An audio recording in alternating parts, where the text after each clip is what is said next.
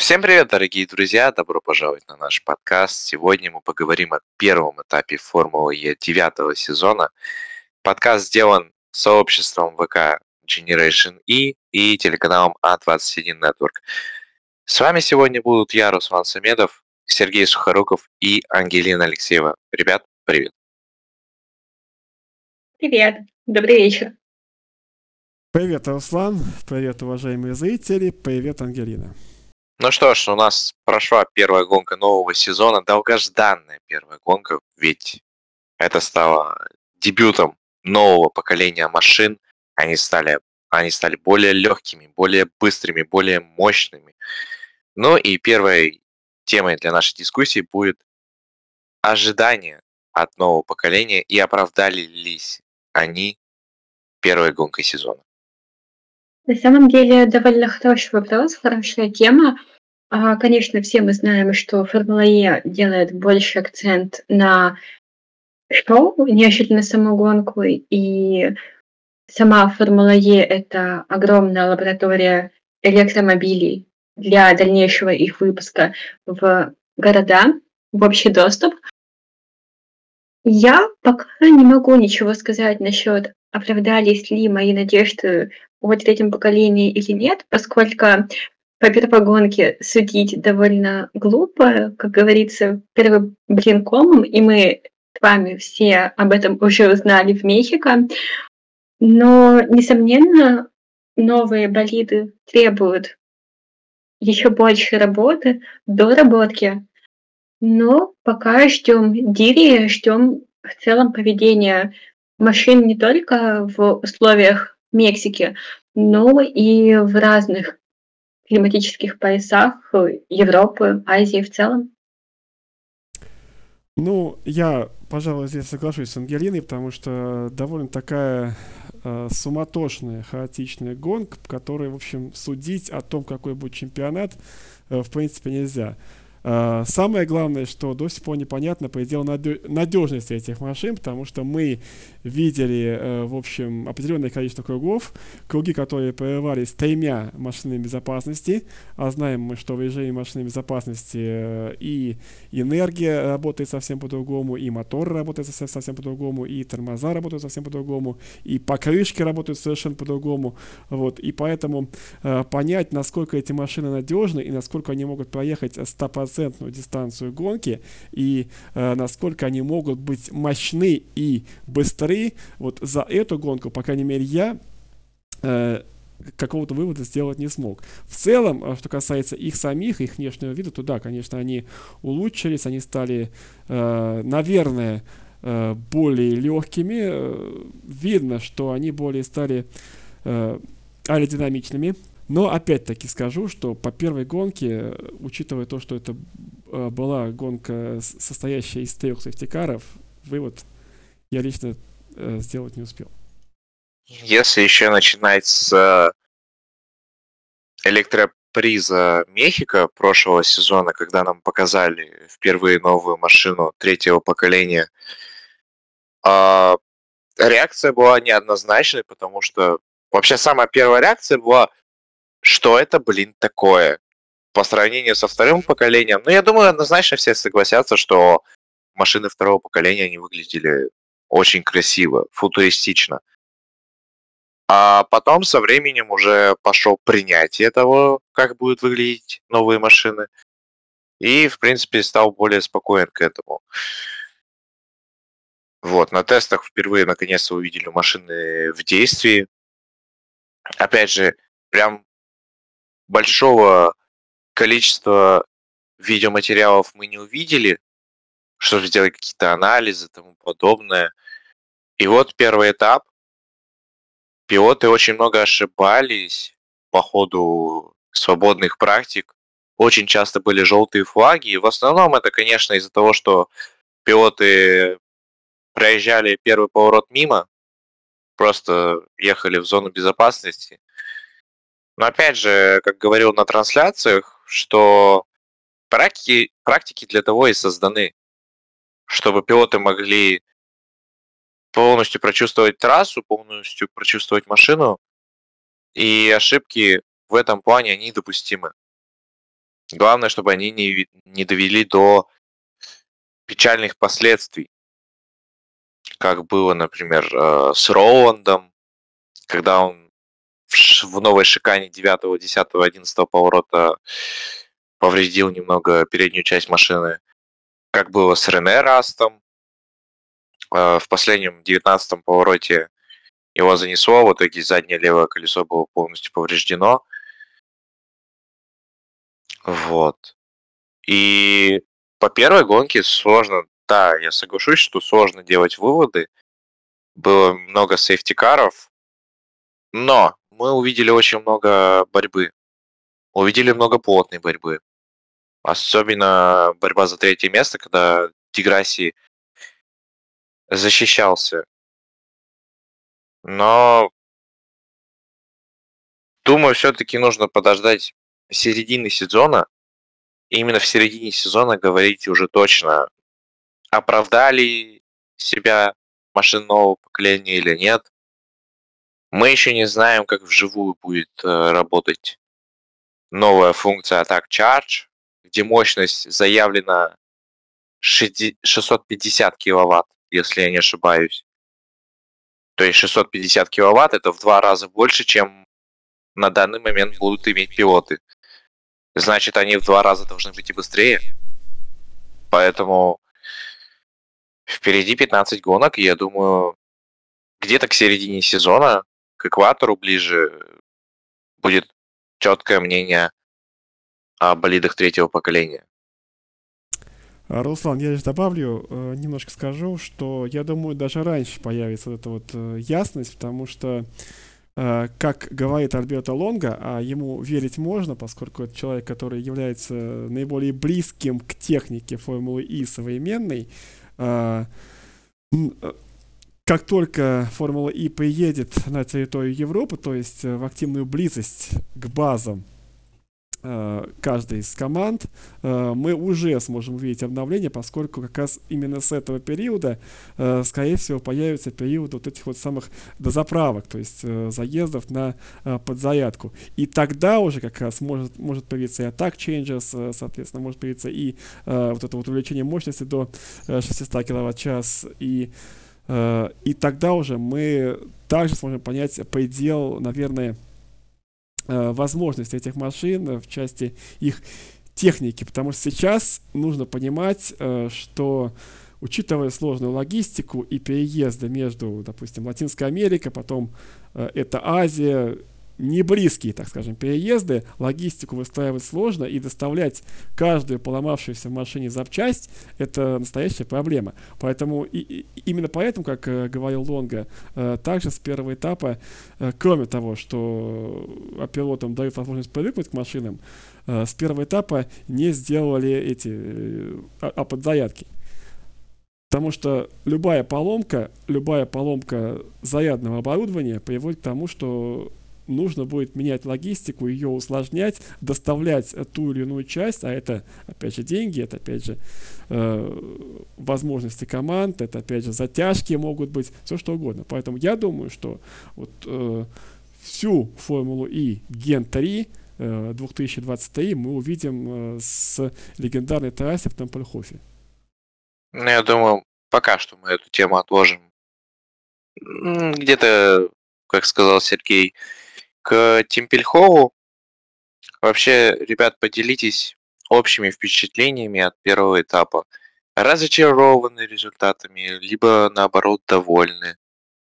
А, ну, э, я э, результатами не разочарован. Я на самом деле, опять-таки, не буду говорить, разочарован или нет, э, восхищен или разочарован.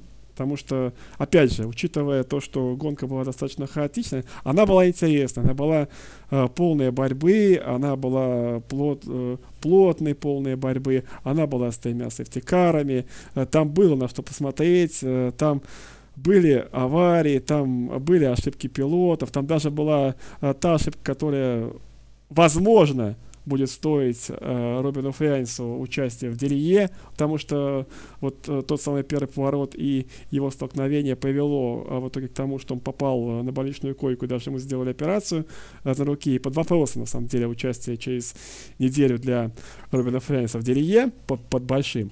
Вот. Она была полна всего, но опять же, из-за того, что тестов, как говорили пилоты, как говорил Лонга, как говорил э, даже и э, как многие говорили эксперты, из-за того, что тесты на трассе в Валенсии, они совершенно не дали возможности пилотам э, подготовиться и привыкнуть к машинам, потому что трасса в Валенсии, трасса Торма, она не подходит для каких-то, для машин для, э, для именно машин, для именно четырех колес. Трасса чисто мотогоночная, трасса чисто подходящая для MotoGP, для мото и для других мотосерий, и не подходящая к э, четырем колесам.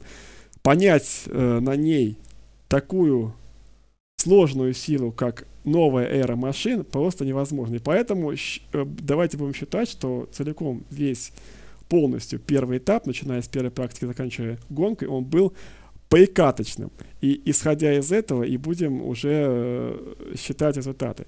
Да, она получилась боевая, да, она получилась очень обгонная, да, она получилась насыщенной на события, но в целом э, впечатления такие же самотошные, как сама гонка. Да, я с вами полностью согласна, поскольку, опять же, все упирается в те ворота, что мы не знаем, полную мощь машин, и было правильно подмечено, что трасса Валенсии не подходит для машин на четырех колесах. Она идет в основном только для MotoGP.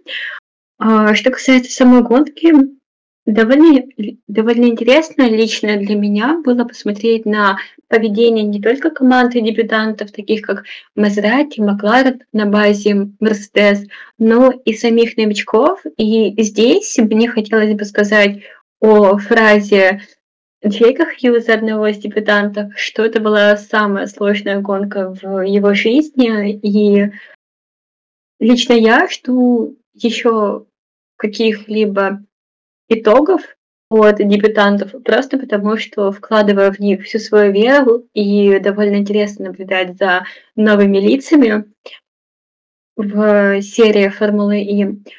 Ну и в целом довольно интересно по опыту джавинации смотреть, как человек сможет вкатиться или, наоборот, не вкатиться в совершенно непонятный новый болид, в совершенно новое управление. Если говорить о моих впечатлениях э, насчет первого этапа, но, во-первых, Формула Е вернулась. Наконец-то вернулась Формула Е, да еще с новым поколением, с новыми командами, пилотами, трассами, все новое. Ну, практически все. И это, так сказать, нулевая точка. С этой точки начинается новая глава в истории. Истории не просто чемпионата, а вообще автоспорта в целом, потому что сейчас, как уже Ангелина ранее говорила, Формула Е это такой пласт, такая база для автопроизводителей, которая помогает им развиваться в плане технологий электродвигателей, которые потом эти технологии внедряются в обычную жизнь, то есть мы можем потом эти наработки из Формулы Е увидеть э, на дорогах крупных городов. Вот. Квалификация очень интересная получилась. Э, что можно оттуда выделить?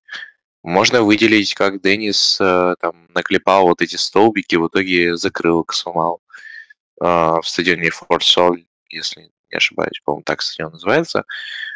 Э, как тот же Деннис в финале дважды ошибся и в итоге отдал, можно так сказать, был позишн Лукасу Деграсси, чемпиону третьего сезона. И с гонки можно самое главное, самое такое интересное, это выделить борьбу за третье, четвертое место,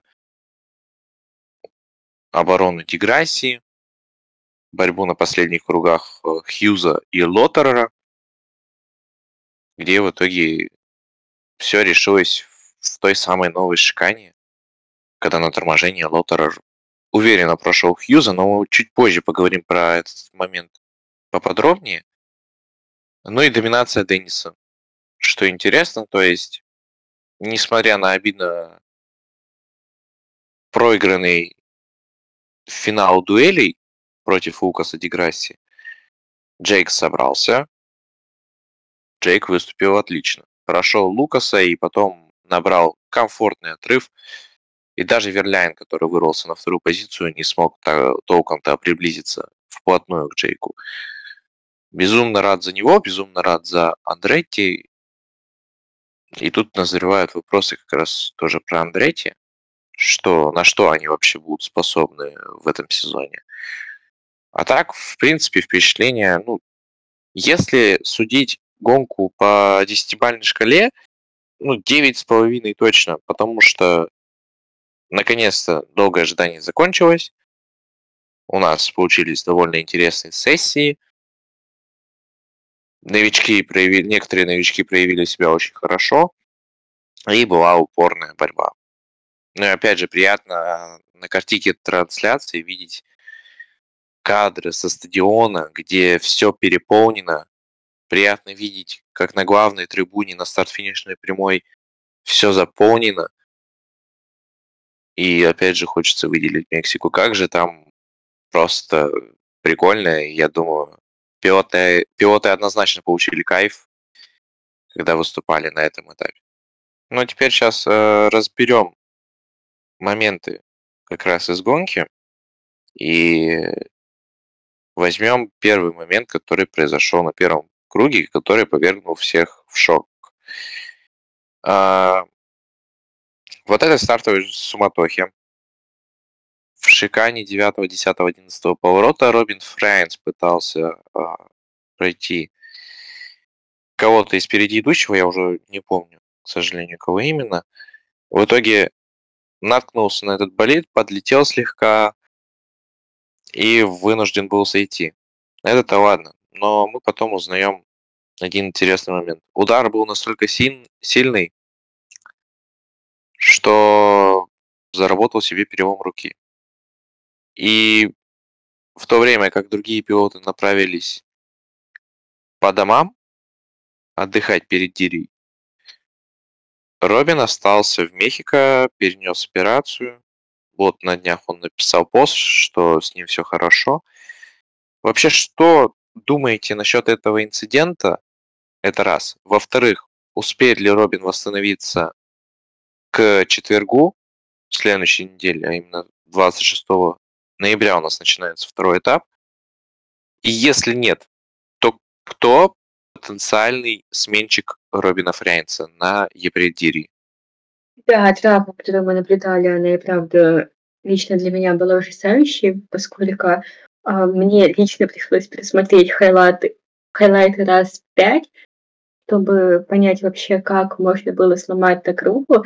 И знаете, вот лично мне прочность или наоборот, не прочность машин чем-то напомнила самое-самое начало Формулы Е, когда все мы помним ту историческую запоминающуюся аварию на Епри Китая. Что касается самого Фрянца, я не знаю, перелом это не какая-то обычная царапина или вывих, когда ты еще более-менее можешь как-то управлять своей рукой. Это все же довольно серьезная вещь. И, скорее всего, Фрянца мы можем ожидать в лучшем случае аж в Индии 11 февраля. Но а на вопрос, кто же все же станет на его место, наверное, самый такой очевидный вариант – это человек, который дал имя команде, но, может быть, у кого-то есть и другие идеи. Ну, давайте во всем по порядку, наверное. Начнем с э, анализа этого момента, этого инцидента. Uh, во-первых, он произошел с Эдди Камерой из uh, NIO. Вот. И как показалось мне, по крайней мере, в динамике, потому что highlight я не пересматриваю, я пересматриваю повтор, когда они бывают в трансляции. Как мне показалось, uh, не без помощи Серхио Сетте произошло, произошла эта история. Чуть-чуть, соответственно, Серхио Сетти начал раньше тормозить. Вот. Робин Фрайнс э, не успел сориентироваться, и вот, что называется, стартовая самотоха, и вот, о, что называется, он влетает и подскакивает на э, уже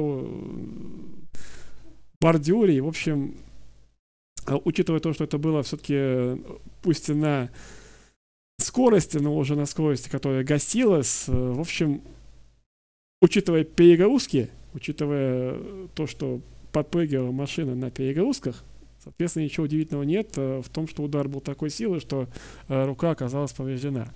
Э, что касается, в общем, его возвращения, то, опять-таки, почитав его инстаграм и его сообщения, и посмотрев заявление от команды, в общем, есть такие источники, есть мнение специалистов, я думаю, что к Дерие он вернется. Но здесь другой вопрос. Даже если он вернется к Дерие, э, насколько физически он будет готов пилотировать этой самой рукой. Потому что нельзя ни в коем случае э, забывать, что э, автоспорт, мотоспорт, э, любой спорт, который связан со скоростями, это очень большие перегрузки.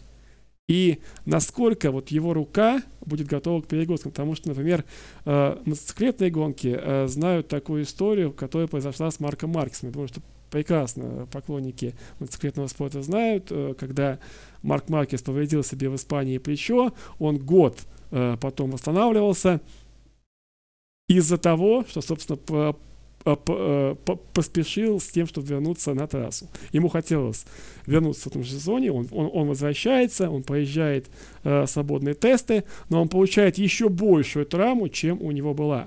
Вот. Главное, чтобы э, сейчас Робин Фряйнс, э, возвращаясь, помнил о том, э, что он может сам себе навредить, э, вернувшись на трассу, проехав, допустим, первую практику в пятницу, поскольку это double header еще будет две практики, и, допустим, еще одну практику проехав, и э, тем самым просто не доехав до гонок из-за того, что из-за перегрузок, из-за напряжения на вот э, поврежденную, еще не восстановившуюся часть, он может э, себе нанести еще больше повреждения. Вот это вот меня беспокоит больше всего. То, что он будет готов, э, в том числе и физически, Э, учитывая то, что Фрянец э, большой-большой боец, я не сомневаюсь. Я сомневаюсь как раз в том, чтобы он сам себе не, не навредил. Но сейчас Сергей сказал, возможно, главную причину, почему мы можем Робина не видеть. Если так думать, он может теоретически успеть восстановиться. Но опять же, если смотреть по фотографии, то там, ну, операция серьезно была. Я не медик, я не могу делать выводы, поэтому даже и не стану. И даже если он восстановится, все равно нужно время на реабилитацию.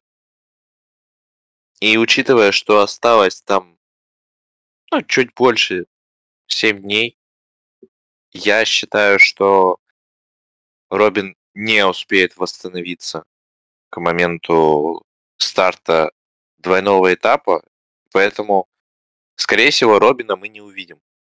У него там была серия финишей в топ-10, по-моему, если не ошибаюсь, где-то я видел такой факт, и она прервалась. Как раз в Мехико.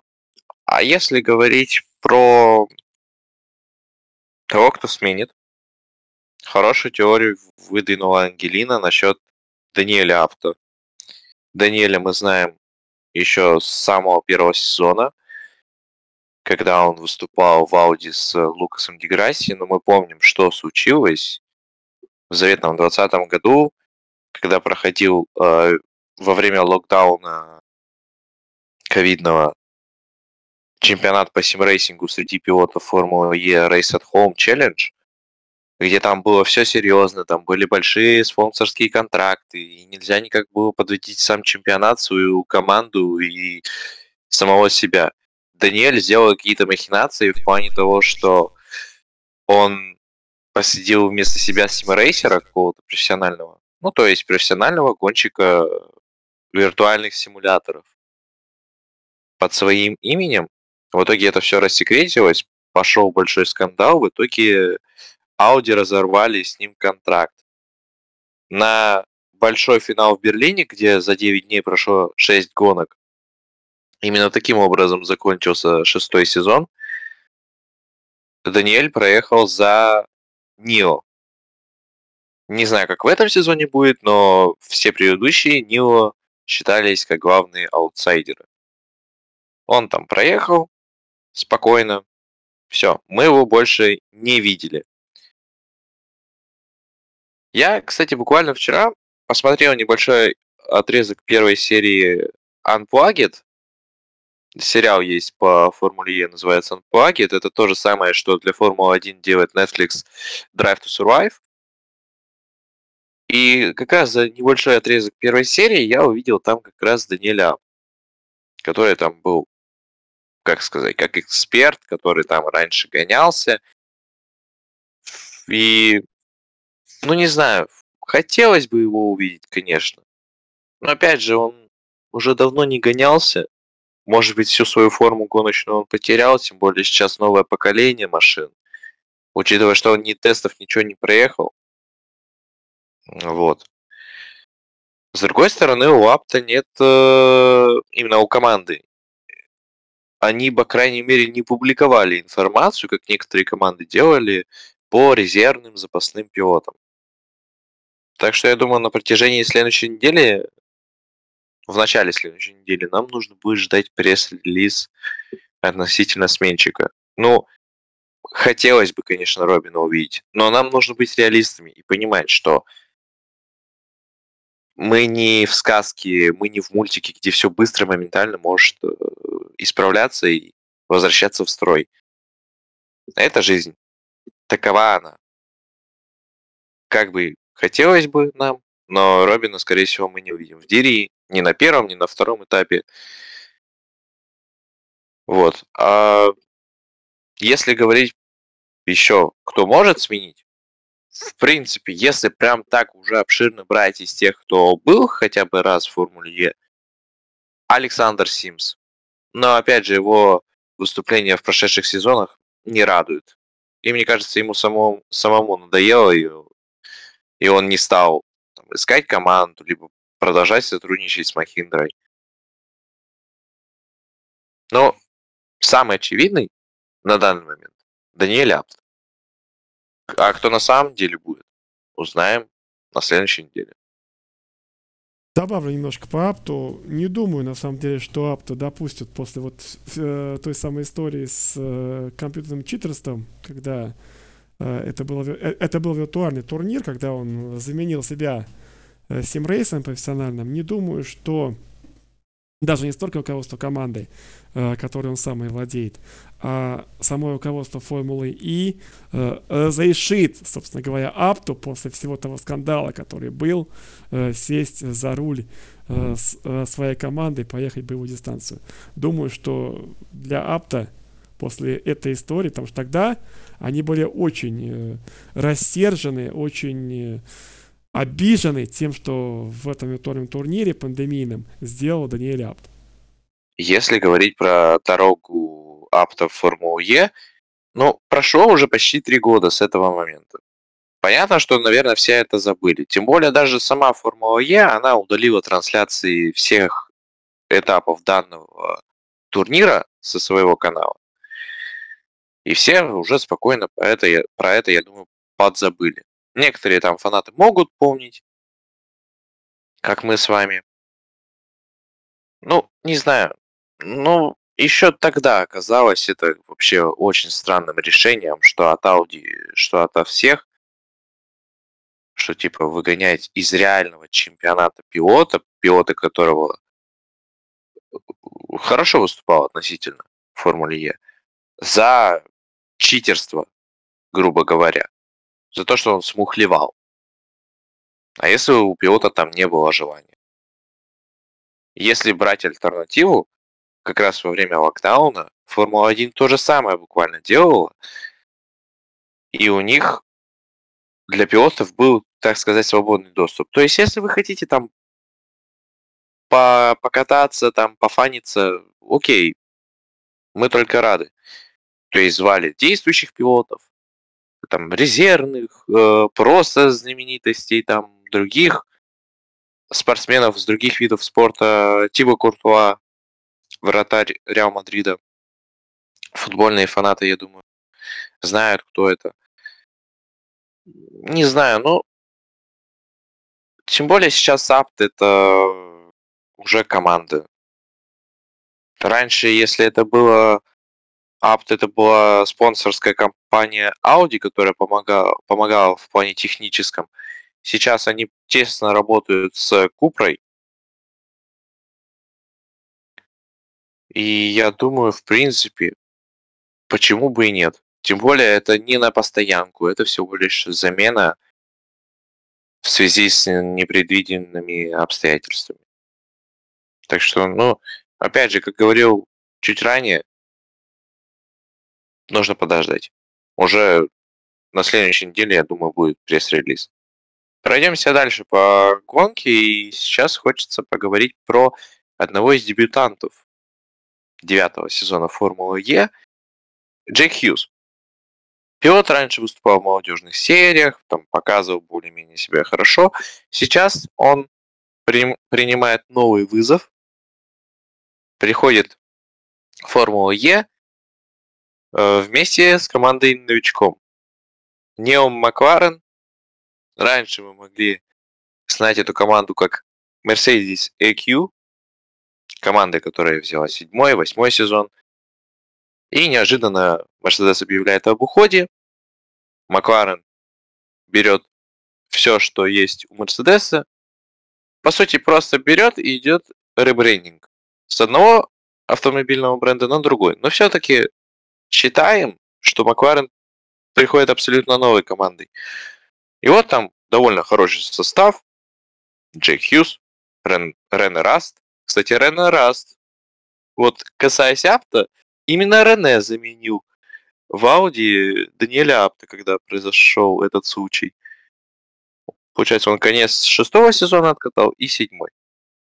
Так вот, Джек Хьюз. На первом этапе он достаточно солидно выступил хорошо выступил в квалификации, упорно боролся там за подиум своей первой дебютной гонке, но в итоге под конец его все-таки Андре Лоттерер прошел в борьбе за четвертое, финишировал на пятом месте. Что думаете про Джейка Хьюза? Сможет ли он в своем дебютном сезоне Формулы Е показать достойный результат? А может быть, он сможет побороться за чемпионский титул? Или нет?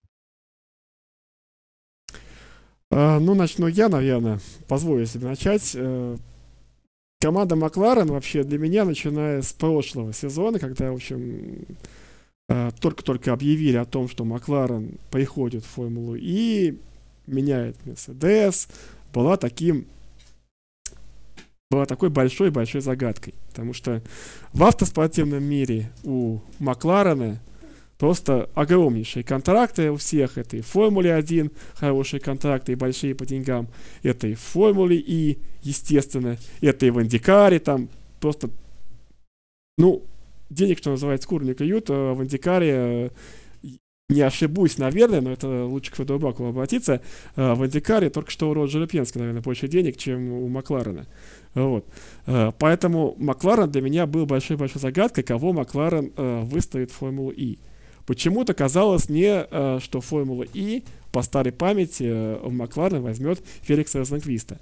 И очевидно было, что если один в команде будет новичок, то второй должен быть уже, который знает всю эту историю, э, знает, как работает электродвигатель, как работает электротяга, как ездить на этих машинах, учитывая, что это будет новое поколение – Почему-то казалось, что это будет Феликс Розенквист.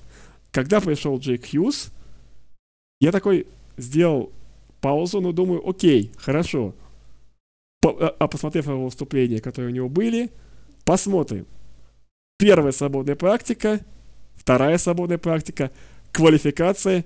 И тут я понимаю, что да, ребята, вы привели в команду не то, что человека, который знает Формулу И, он ее знает настолько хорошо, что он, ну, я не знаю, чемпионом или чемпионом, вряд ли, потому что в первый сезон стать чемпионом при очень высокой конкуренции в этом чемпионате будет сложно, но за топ-5, если, конечно, Макларен не растеряет взятого им импульса на первой гонке, топ-5, в топ-10 Джеку Хьюза будет э, войти э, вполне по силам.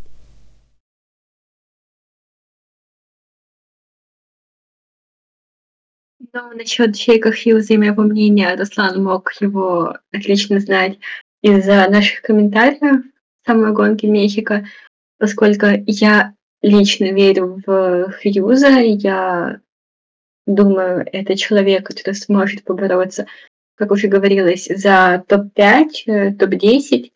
А насколько мы знаем, Формула Е довольно непредсказуема в разных э, этапах и в разных позициях пилотов.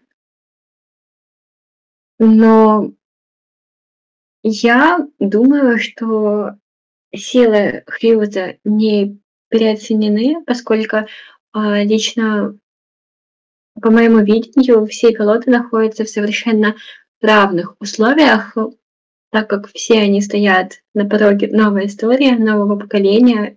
Это совершенно новые машины, и неоднократно даже самые опытные пилоты жаловались на то, что им еще нужно вкатываться и вкатываться в машину. Они еще ищут э, нужные настройки, нужное ПО, а, какие-то нужные, более подходящие способы пилотирования каждой машиной.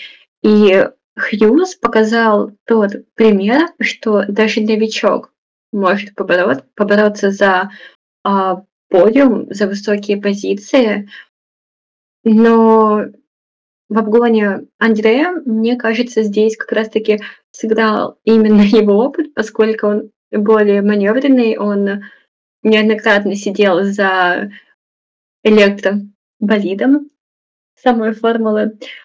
Ну а так, конечно, за ним будет довольно интересно понаблюдать. И сейчас единственное, что я могу сказать точно, от Хьюза будут ждать высоких итогов, не только потому, что он великолепно показал себя в Мехико, но и потому, что он является членом команды Макларен, а, как уже говорилось, Макларен пришли на базе Мерседес, а Мерседес та команда, которая выпустила двух чемпионов, и, конечно, ожидания будут самые высокие, как и давление.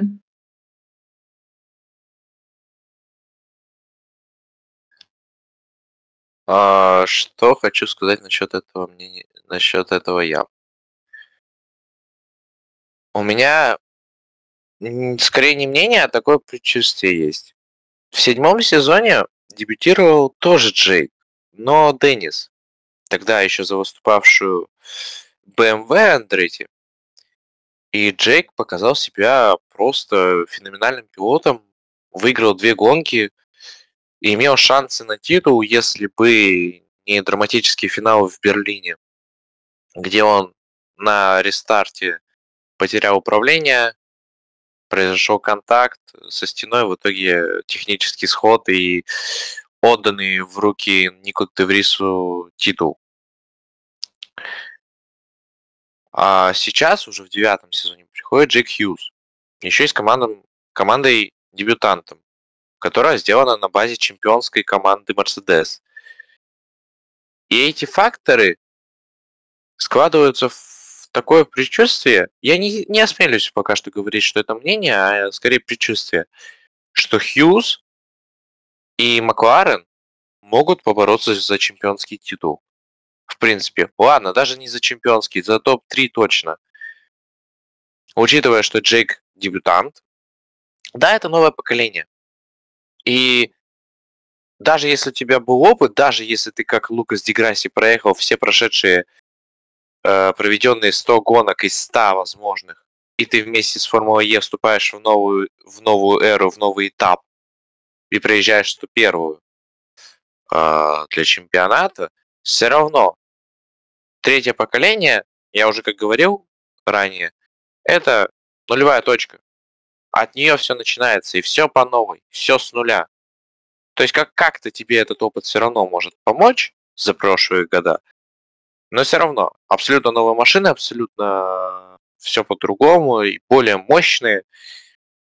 Если брать техническую точку зрения, у нас теперь два мотора, не один, то есть на обеих осях. Вот. И как я говорил, факторы, которые я приводил, они, в принципе, могут сложиться в то, что Джейк Деннис и Макларен могут побороться за высокие позиции по итогу сезона. Но опять же, это только Мехико. У нас впереди новые этапы, у нас впереди возвращение уже в традиционные города по типу Берлина, Рима, Монако, Монако, да. Лондон. Куда? Куда ж без Лондона? Слушайте, Лондон вообще шикарная трасса. Это все самое Дирия. Да, да, поэтому еще раз подытожу свой монолог, что что-то говорить конкретное рано. У меня нет мнения, у меня есть предчувствие, что Джек Деннис, ой, тьфу, Джек Деннис, Джек Хьюз и Макларен, они имеют шанс бороться за высокие позиции. Не буду говорить, что за топ-1, за чемпионский титул, но топ-5, топ-3, скорее всего, да. Сан, Чуть-чуть, ты да. сейчас такую теорию выдвинул, мистическую теорию о двух Джеках. Кто победит в этой битве? Но понаблюдать будет интересно, правда, с тобой здесь полностью согласна. А давай даже порассуждаем насчет э, темы двух Джейков. Джейк, я уже говорил, отлично провел дебютный сезон, разочаровывающий конец. В восьмом сезоне тоже неплохо выступал. Сейчас девятый сезон влетает с ноги просто. Берет второе место на стартовой решетке. Спустя пару кругов после начала гонки проходит Лукаса Деграсси поднимается на первую позицию и просто в доминирующем стиле побеждает. Мы поговорим про Андретти и лично про Денниса чуть позже. Но опять же, у обоих Джейков достаточно хорошие болиды, если говорить по итогам первого этапа. И вот эта борьба двух Джейков, я не удивлюсь, если мы увидим, например, ду- финальную дуэль, либо полуфинальную дуэль по ходу сезона между двумя Джейками. Если говорить в споре, какой из Джейков, я не осмелюсь пока отвечать. Нет. Я лучше просто понаблюдаю за этой борьбой. Пона- понаслаждаюсь. Добавлю еще немножко по поводу, э, по поводу Хьюза. Э, Все мы прекрасно помним, что у него э, получился очень нехороший инцидент в конце, который стоил ему места. Инцидент, связанный с желтым флагом, который потом был отменен судьями. Вот если этих моментов в чемпионате для новичка, если других моментов в, э, чемпионате для новичка, мискоммуникации с боксами, происшествий с судьями, проблем с машиной. Общем, если все это не надломит новичка в этом чемпионате, то в принципе да. Если что-то пойдет не так, вот, и это, это что-то Джеку Хьюзу, допустим, а сильно ударит по мотивации, то я думаю, что в этом случае Рене Раст, у которого куда больше опыта и в ДТМ, и куда больше опыта в выступлении в Ауди вместе тогда еще с Даниэлем, э, Дани я думаю, что Рене Раст в этом случае возьмет полное управление Маклареном на себя. Остаемся на теме с Джейком Хьюзом. Сейчас более подробнее поговорим про то, как же он потерял место в топ-4. На последнем круге гонки сформи- сформировалась такая группа из четырех пилотов, и уже борьба из борьба за третье место превратилась в борьбу за четвертое место. Лукас Деграсси потихоньку отъехал, а в группе за четвертое место были Хьюз, Лоттерер, Буеми и Антонио Феликс Дакошта. Мы увидели упорную борьбу. Лоттерер пытался по внешней траектории в пятом повороте пройти Хьюза. Не получилось. И уже на подходе к шикане 9, 10, 11 поворота на торможении по внутренней траектории Лотер прошел Хьюза и в итоге завоевал четвертую позицию. Почему он так легко прошел?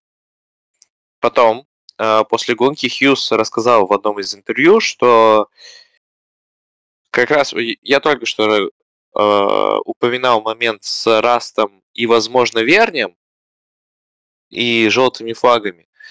Хьюзу показалось, что в секции шиканы были желтые флаги. А когда желтые флаги, нужно э, немного замедлиться, то есть понизить свой темп. Из-за этого он, собственно, начал замедляться. В итоге э, Лотер так его и прошел. Лотер более опытный, он в этом плане сориентировался лучше, за счет этого воспользовался. Дамы и господа, что думаете насчет этого момента? И вообще, это вот типичная дебютантская ошибка или просто человек не разобрался, а опытный воспользовался этим? Ну, довольно философский вопрос, как по мне, поскольку саму ситуацию можно смотреть совершенно под разными ракурсами, вплоть до того, что, возможно, это также могла быть еще и ошибка дирекции, такая же, как, допустим, одна из типичных ошибок дирекции Формулы-1, но я не сужу об этом так, как будто это мое личное мнение. Нет.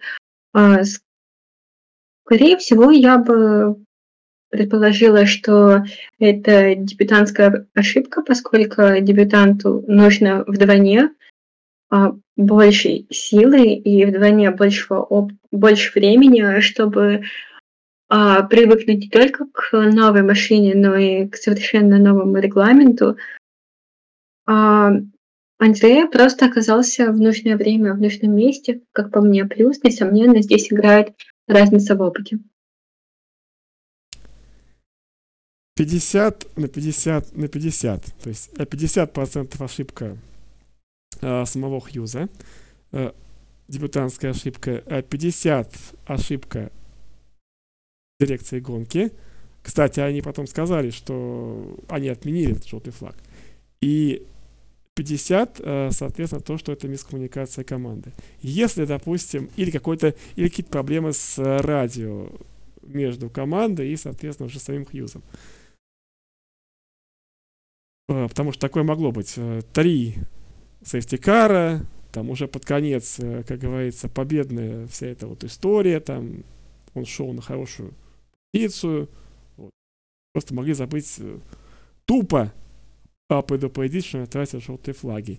Или, опять же, посчитали, что, как потом дирекция гонки даже отменила этот желтый флаг, э, в команде посчитали, что э, будет отмена и что Хьюз это все поймет, что никакого, никакой опасности на трассе нету и что а, а желтый флаг будет отменен и что продолжай гнаться. Другое дело, что третий момент, э, если это вдруг и не дай бог, как э, признала дирекция гонки, ошибка самой дирекции гонки, то чтобы это, не дай бог, не стало ошибкой из разряда, как правильно сказал Ангелина, ошибкой, э, как происходит в Формула-1, и как мы уже это увидим э, практически в каждой гонке, какие-то вот э, или с флагом, или еще с чем-то, или еще с чем-то, постоянные, постоянные ошибки, вот, связанные с дирекцией гонки, что, чтобы это не стало трендом таким ошибок, и чтобы это не ломало э, гонки.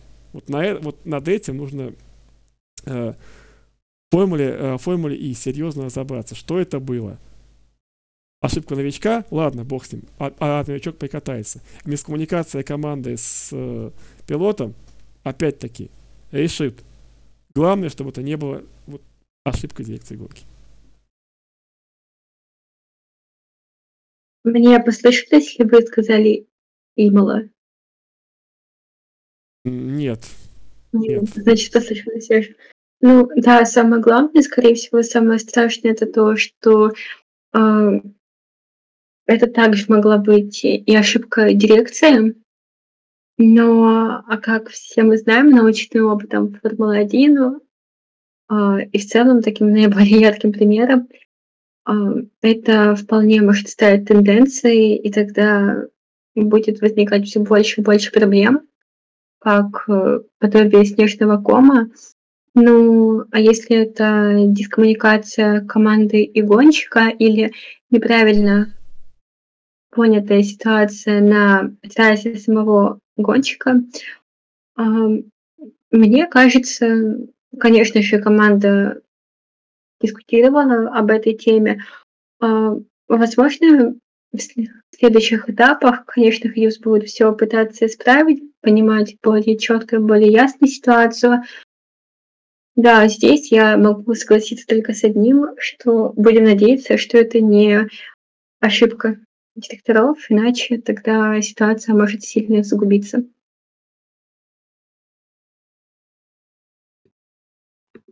Ну, насчет дирекции гонки соглашусь. И еще вину частично можно сместить на телевизионщиков, на режиссера трансляции, ведь нам даже повтора после гонки не показали, что же там случилось. И даже до сих пор остается загадкой, что случилось с Вернем, почему он крово потерял, и что случилось с Растом. Возможно, это там техническая проблема, не результат какого-то контакта, может быть. Но учитывая, что были обломки на трассе, там, машина встала, не знаю. Здесь вообще какая-то реально суматоха была, но на трансляции был самый главный фокус, это как раз в борьбе за третье четвертое место. Если говорить про самого Хьюза, возможно, да, это дебютантская ошибка. Но поймите сразу правильно, что не может человек в первой же гонке сезона, в первой гонке в его карьере в этом чемпионате максимально все правильно выполнить, максимально выложиться на там на 110%. Пилотам нельзя выкладываться на 100, им надо всегда больше.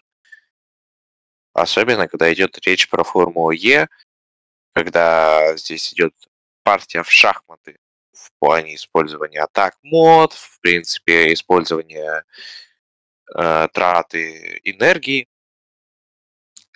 Вот.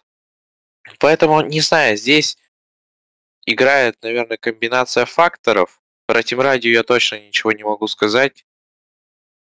Тем более даже нету возможности на данный, по крайней мере, по крайней мере, на данный момент переслушать Тим Радио последних кругов Хьюза, чтобы понять, а были ли вообще такие переговоры, что Джейк, там в этой секции желтых флагов нет.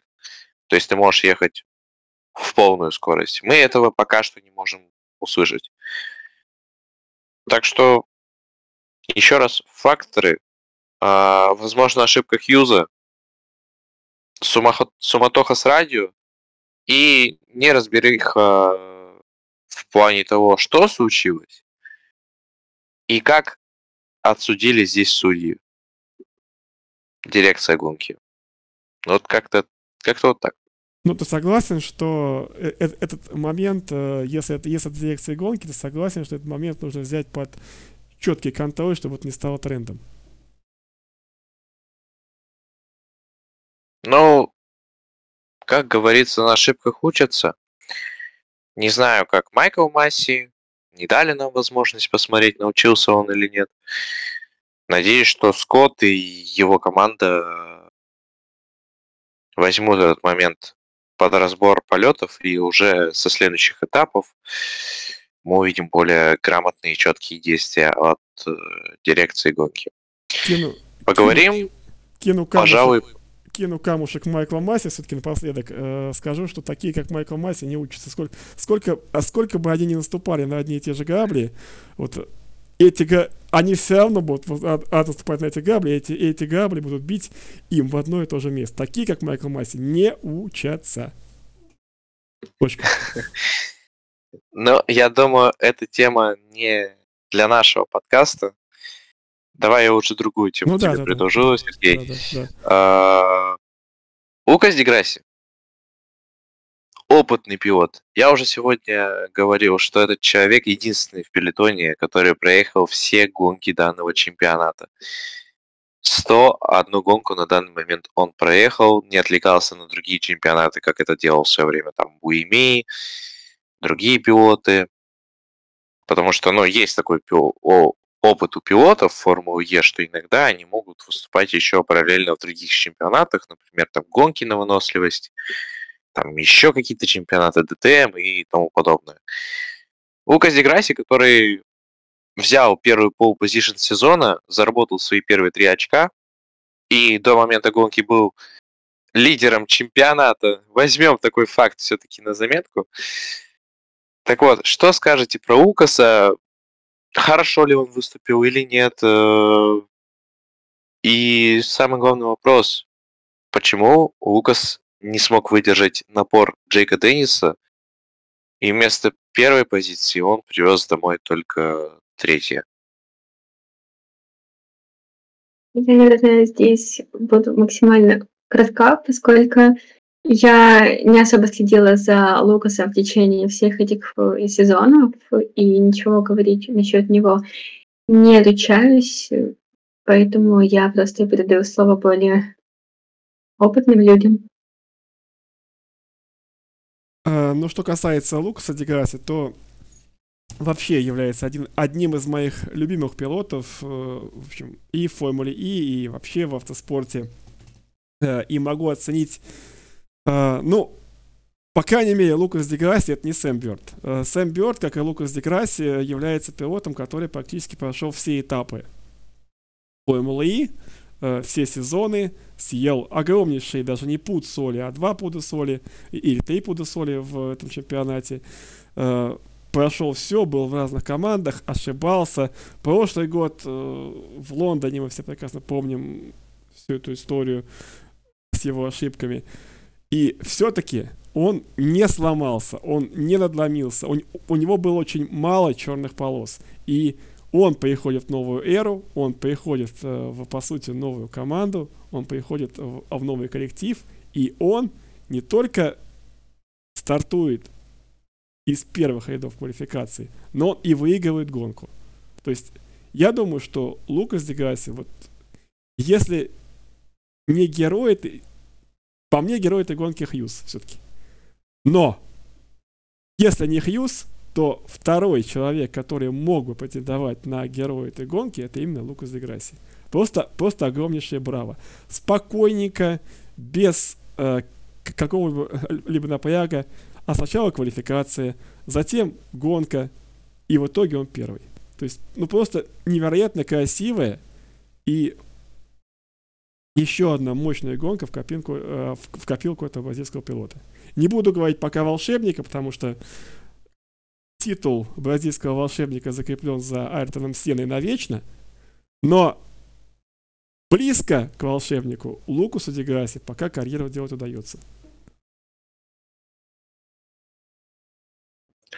На самом деле, э, я был немножко удивлен, что Лукас так прорвался, что дошел аж до дуэли, а потом в дуэли просто не было никакой конкуренции ему.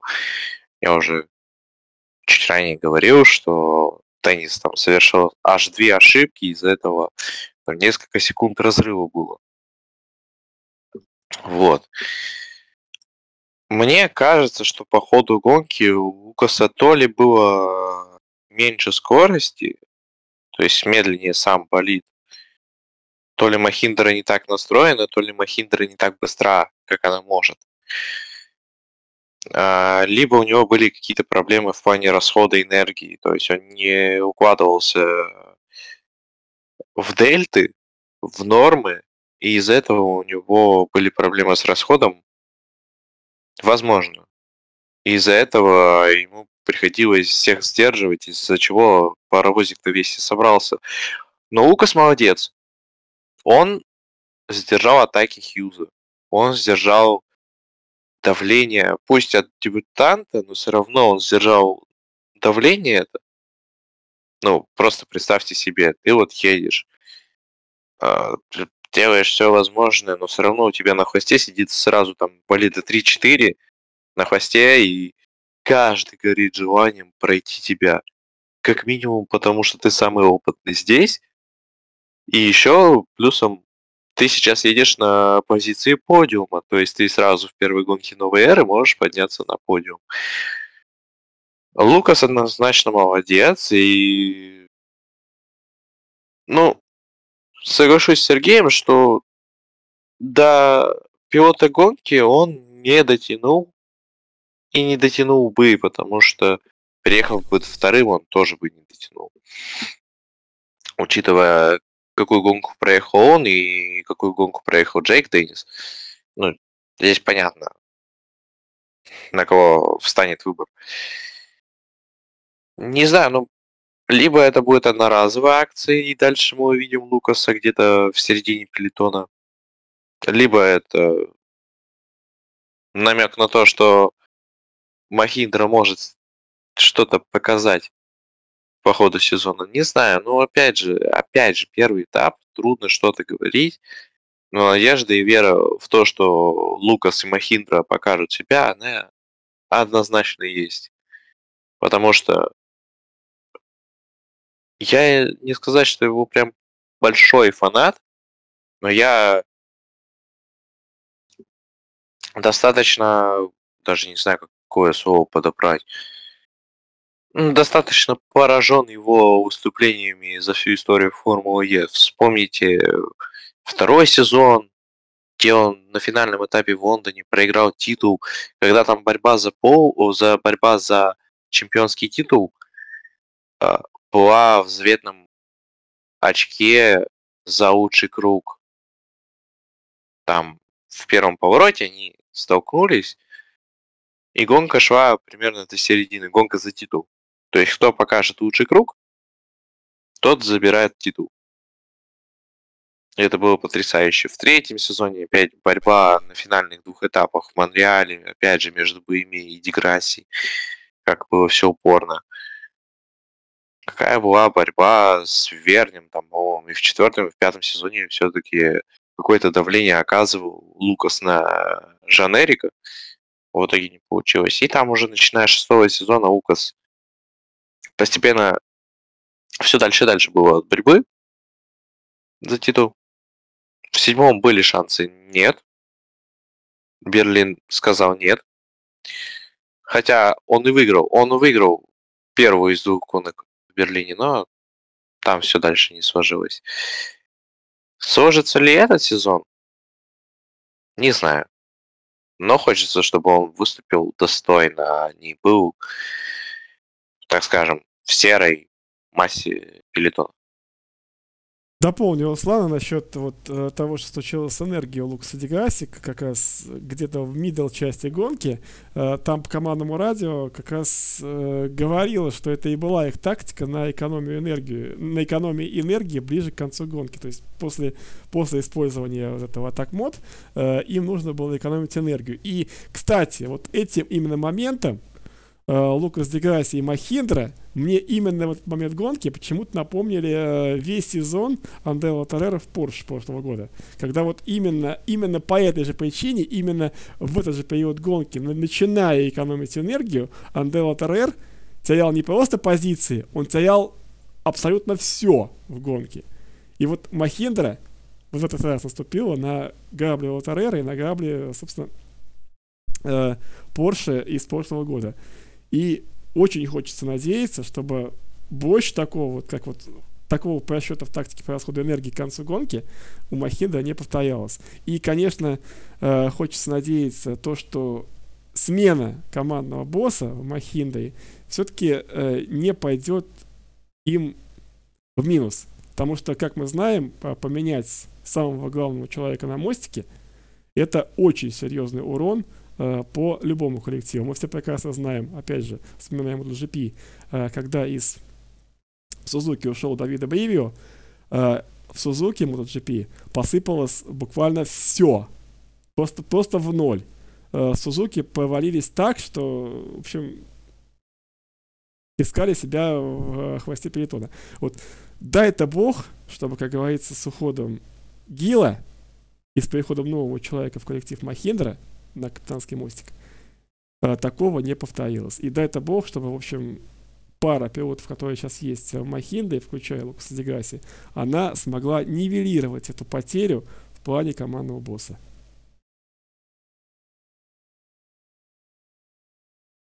Вот, Сергей, э, ты упоминал Сэма Берна. Давай мы вместе с Ангелиной сейчас порассуждаем насчет него. Сэм Бёрд.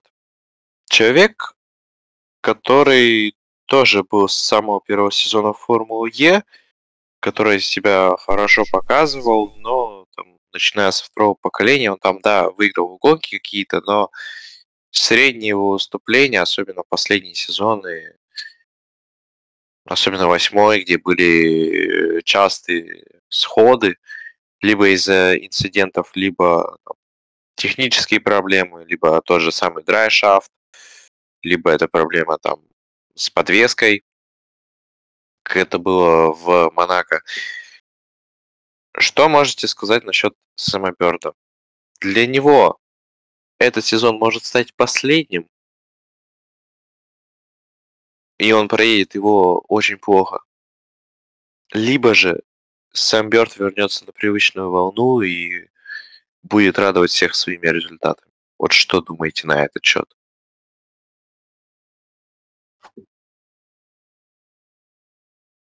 Хороший вопрос, на самом деле, потому что на данный момент, как мы все помним, а, Бёрд снова сошел в Мехико из-за проблем с программным обеспечением, которые были и на практике, и в самой гонке. Пока судить в целом сложно, потому что многие пилоты сталкивались с проблемами в управлении нового поколения. Но единственное, что бы я хотела сказать, я не боюсь этого слова, я опасаюсь, что Сэм Бёрд может стать а, таким неким Себастьяном Фетелем в Формуле И, поскольку все мы помним блестящую карьеру Феттеля и многие болельщики, которые пришли из Формулы-1 в Формулу И, а, из-за того, что нечего больше делать в межсезонье, а, тоже, конечно, вспомнят выступление Себастина. Но потом, в последние годы, оказавшись в Астон Мартине, Феттель стал все больше и больше уставать, как по мне. Ну и вот сейчас, мне кажется, повторяется аналогичная ситуация, но опять это вот все из темы, что вы думаете насчет э, нового поколения. Здесь даже толком думать больше не о чем, поскольку мы не знаем, что будет на следующих этапах, мы не знаем, какие будут проблемы у пилотов той же самой Дире, в Индии, а, Бразилии, европейских городах. И будут ли они вообще? Может быть. Просто Бёрду не подошла трасса в Мехико, и нам остается только следить за ним.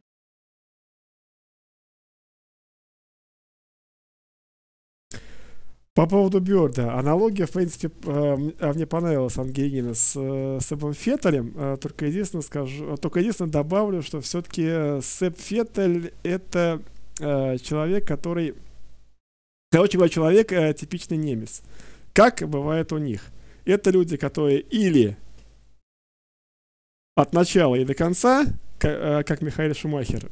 Хорошо, что дай бог, что не такого конца, как был у Михаила, как есть у Михаила Шумахера, но это не конец. Он продолжает бороться, он там продолжает там э, превозмогать э, полученную им травму либо это вот история, как э, Себастьян Феттель. То есть быстро-быстро загорается, э, проходит какой-то период э, своей гоночной карьеры, там выигрывает чемпионат, не выигрывает чемпионат, выигрывает гонки и быстро-быстро потухает. Это, это два периода. А, а что касается Бёрда, то он британец. Эти люди, если они что-то получают, если они куда-то входят, то они обычно всю эту историю всю свою карьеру проходит на одном дыхании. То сейчас, на мой взгляд, мешает самобеду. Та черная полоса фатальных невезений, в которую он попал. И это, заметьте, это не его ошибки. Это не его проблемы.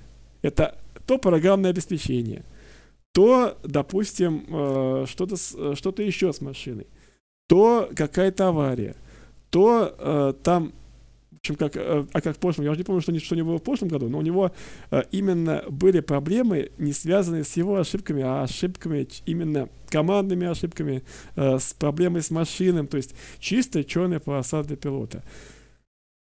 Что мне сейчас нравится? Мне нравится позиция Джеймс, Джеймса Баркли. Мы знаем, что Ягуар единственная команда, которая на новую третью эру не поменяла пилотов. То есть, как были Мич Эванс с самым Бёрдом в Ягуаре, так они и остались. Джеймс Баркли сказал, что мы не видим смысла менять пару пилотов на старте новой эры. Мы лучше доверимся тем пилотам, которые у нас есть, и их опыту на разработке новых машин, нежели мы будем учить новых пилотов в новых машинах. И мне кажется, что для, для Митча Эванса понятно. Митч Эванс, он и сезон закончил неплохо, и начал сезон неплохо. Uh, то есть здесь все как бы более а, а понятно и очевидно, что он и продолжит а, в таком же темпе. Uh, для Сэма Бёрда, мне кажется, что сейчас для uh, Сэма Бёрда со стороны Джеймса Баркли был дан огромнейший, огромнейший пас. Пас на то, чтобы давай, парень, показывай себя на все 100. Начинай и, и проходи эту черную полосу. Вот если в ближайшие, допустим, 3 или 4 гонки, даже начиная с Дерие, э, Дерии, самоберду удастся пройти эту черную полосу, если к европейской части самоберду удастся пройти черную полосу, то он никуда из чемпионата по окончанию этого года не уйдет, а он продолжит сражаться, ибо он боец, и он будет этим бойцом до конца. А если нет? А если нет, э, тогда, э, а, соответственно, он получит или увольнение из Ягуара, вот, э, как не оправдавший доверие Джеймса Баркли, или, соответственно, он сам уже завершит карьеру. Но это будет уже очень, но это будет для Бёрда очень обидно. То есть уйти, уйти и быть выгнанным из команды из-за черной полосы, это будет для него серьезнейший удар по мотивации учитывая, что он присутствует в чемпионате, с, начиная с первого сезона.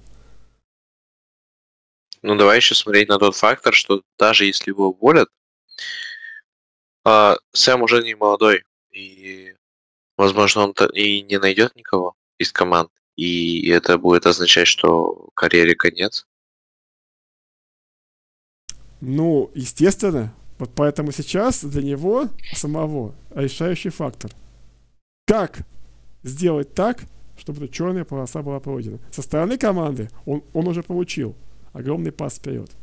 Теперь все зависит полностью от него. Как найти тот ключик, как найти ту нотку, как найти то что-то, что поможет ему преодолеть вот эту вот черную полосу неудачи. Тут уже все будет зависеть от, от, от Бёрда и от э, того, как он может, сможет выйти из той ситуации, в которую, в которую он вошел не по своей вине, а по вине, опять же, вот, ну, я не знаю чего и кого. Ну вот вы сказали довольно интересную вещь, что, ну, так на самом деле есть, что Бёрд сходит и сталкивается с проблемами не по своей вине, то есть вины гонщика здесь нет. Но если, допустим, это вина разработчиков болида или просто технических специалистов, может ли это дать сигнал, что с большей вероятностью, если команда не исправит технические проблемы, Ягуар займет место не в прошлых сезонах и станет аутсайдером? Uh, не станет, потому что есть Мич Эванс. И Мич Эванс уже uh, по, по квалификациям и по гонкам уже переквалифицировал Бёрда. Опять же, Опять же, из-за проблемы Бёрда. Поэтому, учитывая то, что Мич Эванс пока вытаскивает, Ягуар аутсайдером не станет. А если и Бёрд перестанет э, пройдет свою черную полосу, то Ягу, э, Ягуар два пилота, которые сработаны, два пилота, которые не поменялись э, в новой эре Гента это будет еще одна серьезнейшая сила в борьбе за чемпионат именно как в командном, так и в личном зачете.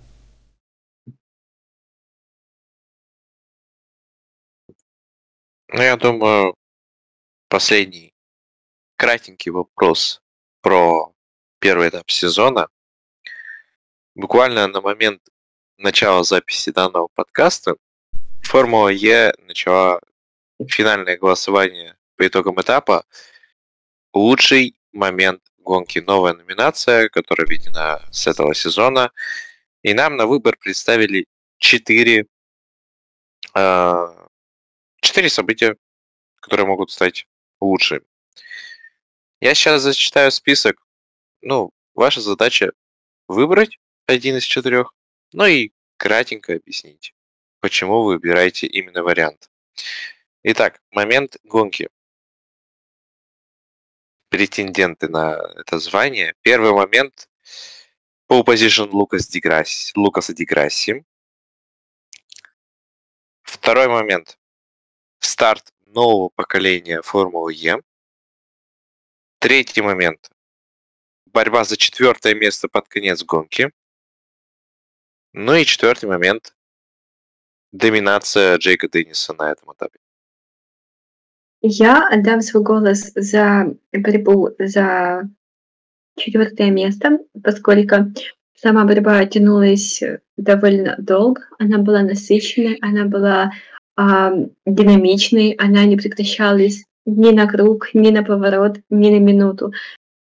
И порывы попыт попытаться защитить и удержать свою позицию Хьюза, а, прессинг с от Envision и от э, прочих команд. А, это, конечно, невероятный момент, как по мне, и он стал той вишенкой, которая смогла разбавить скучную серию сейфтикаров, и поэтому я полностью отдаю свой голос именно за этот выбор, за этот момент гонки сложно на самом деле выбрать. Э, выберу даже два момента. Э, момент первый. Э, момент самого старта новой эры GNTI, потому что все безумно долго его ждали. Не знаю, чего больше ждали поклонники автоспорта. Новой эры GNTI в серии Supercars или новой эры GNTI в Формуле И. Но, наверное, все-таки в Supercars, потому что он на длительный период был отложен. Ну, посмотрим, ну не знаю. Тут надо, как, как говорится, разобраться уже более детально и в другом подкасте. Безусловно, первый момент это то, что старт новой эры, потому что это новые машины, это, как я уже говорил в трансляции, э, полностью переработка всего, включая даже пилотаж пилотов, даже моменты, когда им тормозить, даже моменты, когда они начинают рули, э, когда они рулят, то есть полностью перестройка пилотажа, полностью перестройка торможений, полностью перестройка вообще всего. Это фактически как, э, как будто нам представили в девятом сезоне новый чемпионат. Э, новый чемпионат в чемпионате. Это большой-большой подарок от Алехандра Гага, от его коллег, от Формулы И, от команд, от пилотов и т.д. и т.п. Второй момент гонки, это, конечно, борьба, решающая между э, Хьюзом и компанией, поскольку Хьюз, на мой взгляд, показал себя здорово и клево наряду с Деграсси. И что все это немножко портит? Портит желтый флаг. Желтый флаг, который появляется, потом отме- отменяется, сбивает с толку Хьюза, и из-за этого он теряет четвертую позицию от атакующего Уолтерера. Как это получилось? Из-за его ошибки мы уже обсуждали, из-за мискоммуникации команды, из-за ошибки э, дирекции гонки. Но это получилось. И вот это немножко первый праздник, оно на это бросает тень. А так, в принципе, вот два этих момента я бы а, записал как моменты в гонку, если гонки, если бы не желтый флаг. Желтый флаг, мне вот этот вот решающий, казался, ну, вот такой вот маленькой-маленькой ложечкой дегтя в бочке меда. Ну, как говорится, перед Побзинкомом это всего лишь первый этап из 16, и посмотрим, что будет дальше. Это первый этап девятого сезона. Минуточку. Это первый этап новой эры. Пе- новой эры, но первый этап девятого сезона. И какая бы там это ни была эра, но судьи-то остались одни и те же. Поэтому, извините меня, если, если, э, судьи, если допустим, судья на футболе в решающий момент э, чемпионата мира по футболу, э, когда там атакует, однако, а когда атакует Франция Аргентину, и, допустим, в атакующий момент судья вдруг почему-то ни с того ни с сего дает, потом отменяет пенальти, то извините меня, а чемпионаты мира проводились э, долго. А судейский корпус ФИФА существует тоже долго. Поэтому от наработки-то они остались, а, а, а судейские. Судейский опыт-то остался, поэтому да, это, э, да, это первая гонка новой эры. Но для судьи она не первая, поэтому судьи право как раз на ошибку, такую ошибку в решающий момент, они не, уме... не имели даже с учетом новой эры, на мой взгляд. Если это была судейская ошибка. Так, первое. Что ты, Сергей, что ты, Ангелина, вы оба правы. Это и новая эра, и это новый сезон. Давайте здесь не будем спорить, потому что это вообще спор, который не имеет смысла. Вы оба правы. А во-вторых, Сергей, еще раз, один момент нужно выбрать из четверых. Из, да, из четверых. Если так, если так, то новая эра. Но, но новая эра, омраченная вот этим вот последним инцидентом. Как хочешь, вот как хочешь. Но новая эра, вот омраченная вот этим вот последним, после, последним, возможно, судейским каевым решением. Руслан, а что выберешь ты? А, пойдем по мере исключения. Пол Лукаса Тиграси нет как бы я не был рад за него, незначительная деталь на фоне остальных событий. Доминация Денниса неплохо выступил, да, но моментом гонки это считать сложно. Потому что, ну, голосовать за, за доминацию. Мы и так ему отдали звание пилота гонки. Куда еще? Джейк, осади коней. И вот то же самое, что у Сергея остается. Либо старт нового поколения, либо борьба за четвертое.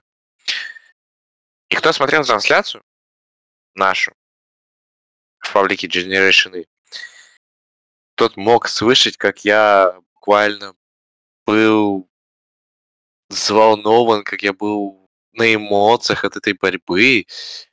И я был рад, что новое поколение дает возможность более близкой контактной борьбы. Когда там Лотер пытался сначала по внешне пройти на торможение, не получилось, там буквально сантиметры, миллиметры, чуть ли не до контакта было. Даже мог, мог быть контакт, но благо не слишком критичный. Потому что это было бы слишком драматично, если в итоге был бы контакт и исход обеих машин. Для Деннис, ой, для Хьюза это вообще был удар ниже пояса. Ты идешь в топ-5, и ты сходишь на последнем круге дебютной гонки. А, с другой точки зрения, мы ждали долго, долго, долго, долго, долго, очень долго мы ждали третий, э, третье поколение. Мы наконец-то увидели в действии Третий вариант все-таки я выберу. Я то же самое сейчас сделал в приложении Формулы Е. Я выберу момент борьбы за четвертое место. Потому что это было реально буквально интересно. А остальные моменты, они касаются...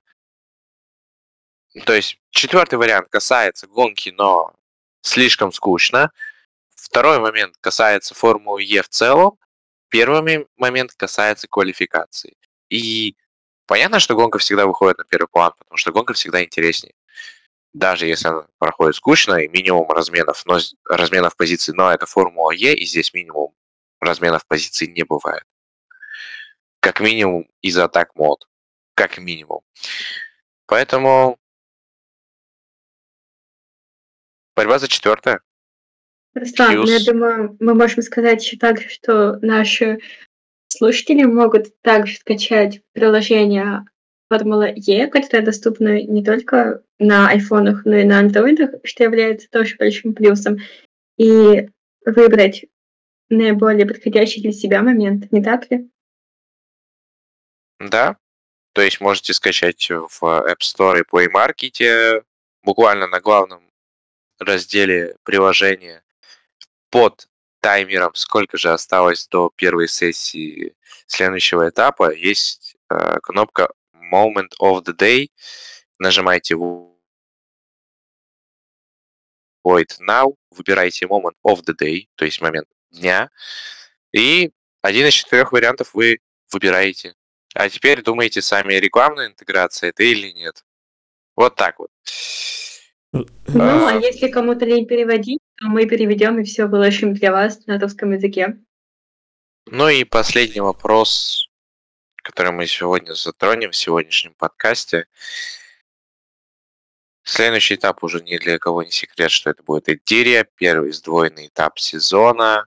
Нас ждет целых три дня гоночных сессий, начиная с четверга у нас свободная практика, заканчивая субботой тоже вторым этапом, где будет третья практика квалификации гонка соответственно. А, я даже не знаю, как именно спросить у вас. Не просто... Ну, хочется не только ожидания ваши услышать, а... Хорошо. Примерный прогноз. Кто потенциальный претендент на победу в Эдири? Ну и ожидания, собственно, от гонки. Если говорить об ожиданиях, я бы хотела видеть меньше сефтикаров на трассе, но я думаю, эта история закончится довольно не скоро, потому что еще идет вказка, как по мне. Насчет э, победителей, как мы знаем, Формула Е любит выдавать нам разные сюрпризы в качестве каких-то случайных сходов, когда совершенно другие люди занимают подиумы, каких-то технических проблем. Поэтому для меня здесь кто займет подиум, это большой-большой секрет.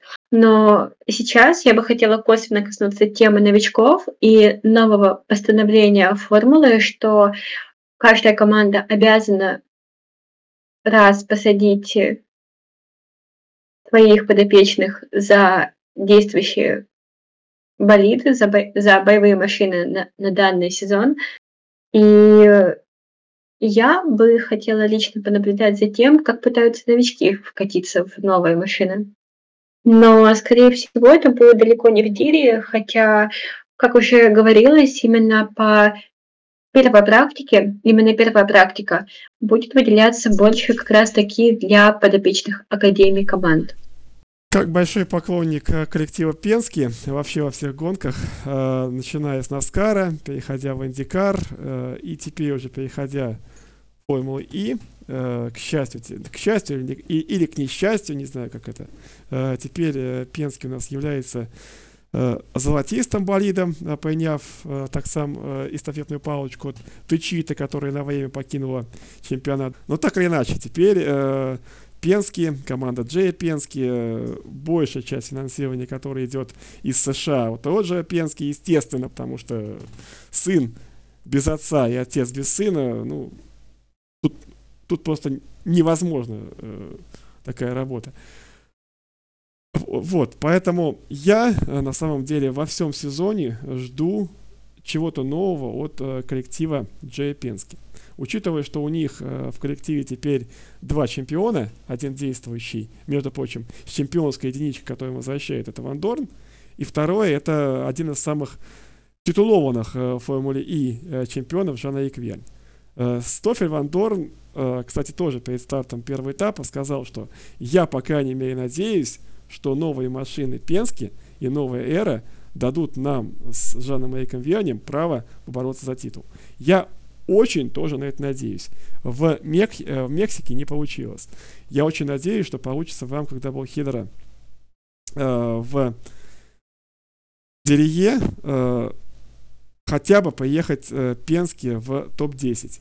Э, что, количество, а, а что касается, в общем, первой тройки, что касается победы, то вот не хотелось бы делать прогнозов, не хотелось бы ставить на подиум, потому что, как нас приучила Формула И за последние сезоны, ну, наверное, сезонов 5, если скажу не ошибусь, Формула И это дело, э, дело непредсказуемое. У нас может быть э, весь сезон пойти в каждой гонке будет новый победитель. Э, в каждой гонке будет э, новый топ-3.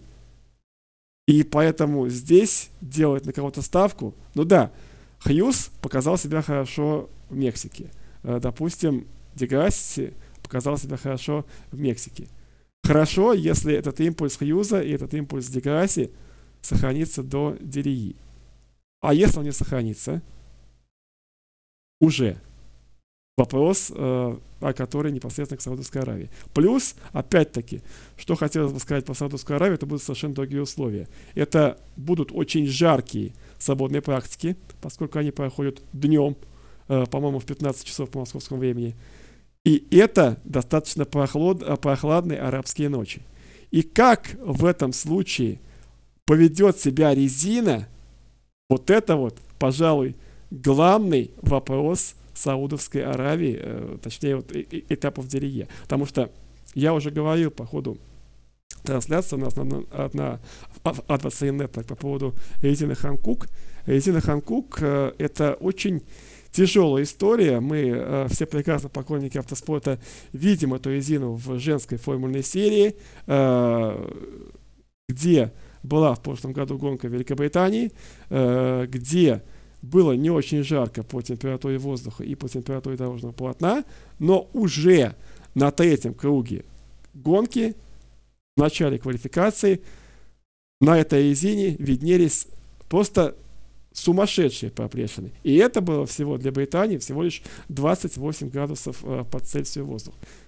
В Дерие будет больше.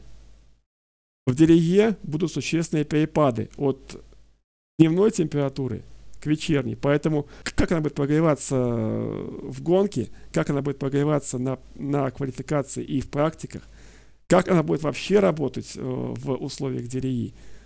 Все эти факторы, плюс э, сохранение импульса того, кто был на первых трех позициях в Мексике, вот это вот будет уже э, тем э, ключевым фактором того, кто будет успешен в даблхедере в Дирии. Поэтому ставить сейчас на кого-то из пилотов, кто будет там первым, вторым, третьим, четвертым, пятым и так далее, я бы не стал. Но все-таки буду на этом этапе всецело болеть за Стофеля Вандорна и Жана Яковиани за коллектив Пенский. Не поддерживаю Сергея в плане поддержки команды, потому что, если честно, к Жану Эрику я очень плохо отношусь, мягко говоря. И, наверное, как-нибудь уже в следующих подкастах расскажу про это, если они будут. А они должны быть, потому что, да, они должны быть. Касательно Саудовской Аравии и вообще Эддирия вообще очень хорошая трасса. И по опыту прошлых этапов мы могли видеть очень много интересных моментов, много интересных обгонов. Поэтому ждем. Сейфтикары, сейфтикары они точно будут. Один так точно. А может и два, а может быть и как в Мехико 3. Но не дай бог. Сейфтикары нужно выпускать в меру. Вот. Э, кто может себя проявить? Скорее всего, Андретти с Парше. Потому что есть такое предположение, что Porsche построили довольно неплохой мотор. Но мы видим в первой четверке три машины с двигателем Porsche. Возможно, это вот да, совпадение. А может быть и нет. Может быть закономерность. В любом случае жду результатов от Макларен, Андретти Porsche из пилотов из пилотов Дакошта, потому что ему прошлые сезоны не везло. Особенно в начале прошлого сезона, когда он сошел после первых поворотов в результате контакта с э, Дэном Тиктумом. Вот делаю ставочку небольшую на Дакошту. На Хьюза, Денниса. А еще может быть как раз на Тиктума. Потому что они его довольно показывали весь уикенд в Мехико. Но Но вот в гонке не повезло. Сначала проезд по питлейн за... Как, как там правильно формулировка? Сергей, я думаю, сейчас подскажет мне. Это расход энергии, нет? Да, перерасход, да-да-да-да. Спасибо, Ангелин. А, перерасход, потом еще там, секунды ему накинули. А у второй машины там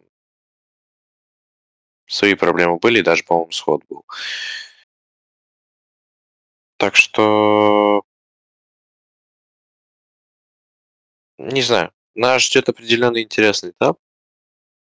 Тем более сдвоенный.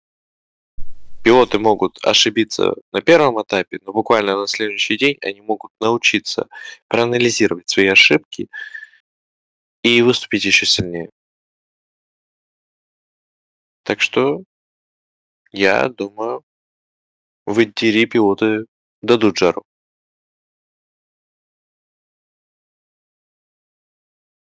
Я думаю, на такой ноте можно закончить наш сегодняшний диалог.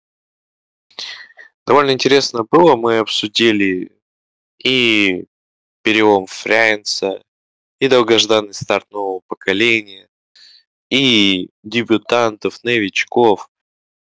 Поговорили в целом про Мехико, но и поделились ожиданиями и небольшими прогнозами на предстоящий сдвоенный этап в Интирии. Напоминаю, что 26, 27 и 28 января вас ждут заезды по трассе Дирия, Саудовская Аравия, второй и третий этап девятого сезона чемпионата мира по гонкам в классе Формула Е в прямом эфире в высоком качестве в сообществе ВКонтакте Generation E и на телеканале А21 Network с нашими комментариями, моими, Ангелины, Сергея. Мы сделаем, постараемся все сделать по красоте, выложимся на... Вот я говорил, что пилоты должны выкладываться на 110%, а мы выложимся на 210%. От нас требований больше и ответственности больше. Вот, как-то так. Сегодня, собственно, со мной был Серега Сухоруков, да, да, да. Я забыл и тут же вспомнил. Все. Мозг командует спать. Ладно, все. Со мной сегодня были Сергей Сухоруков, э, хороший человек с ресурса А21 Network, хороший телеканал, не забывайте посмотреть. Есть и сайт, и сообщество в, во ВКонтакте. Сергей, спасибо большое, что сегодня был с нами. Да, а, большое спасибо. Я просто сделал небольшую паузу, чтобы Ангелину там выждать. Э, большое спасибо. Э, скажу еще раз, что, в общем, второй этап, второй третий этап в Эдзерие, трасса, которая открывала Э, ранее э, чемпионат Формулы И, трасса, которая является ночным этапом, по-моему, если память не изменяет, первым в истории Формулы И, который прошел вообще по искусственному освещению.